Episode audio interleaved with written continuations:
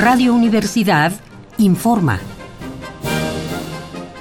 Corte vespertino del lunes 12 de agosto de 1968.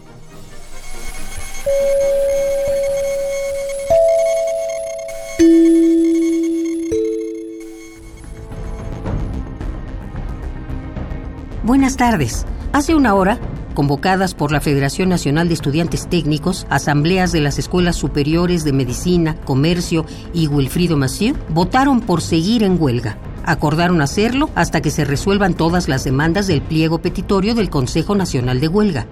Por otro lado, desde el Palacio de Lecumberri, Víctor Rico Galán, preso político desde 1966, escribió una carta en apoyo al movimiento estudiantil. La misiva fue publicada hoy en La Gaceta, órgano informativo del Comité Coordinador de la Huelga de la UNAM. Entre otras cosas, se lee entre sus líneas lo siguiente.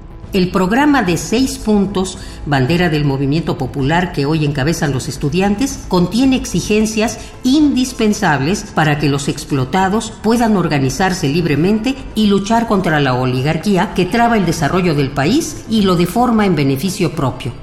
Finalmente, Nuestros reporteros nos informan haber encontrado volantes firmados por la Federación de Colonias Proletarias, aunque se sospecha que en realidad fueron puestos en circulación por funcionarios del gobierno. Los volantes censuran a los estudiantes y reproducen el discurso que leyó el regente Corona del Rosal ante trabajadores de limpia y transporte del Departamento del Distrito Federal. Nos despedimos, no sin recordarle que mañana se realizará la marcha organizada por el CNH y la coalición de maestros pro libertades democráticas. La manifestación comenzará a las 5 de la tarde en el casco de Santo Tomás y se dirigirá al Zócalo.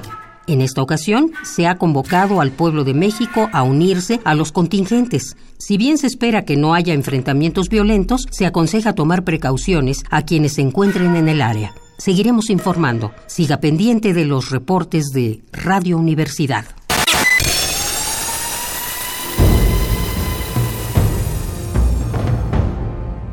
M68.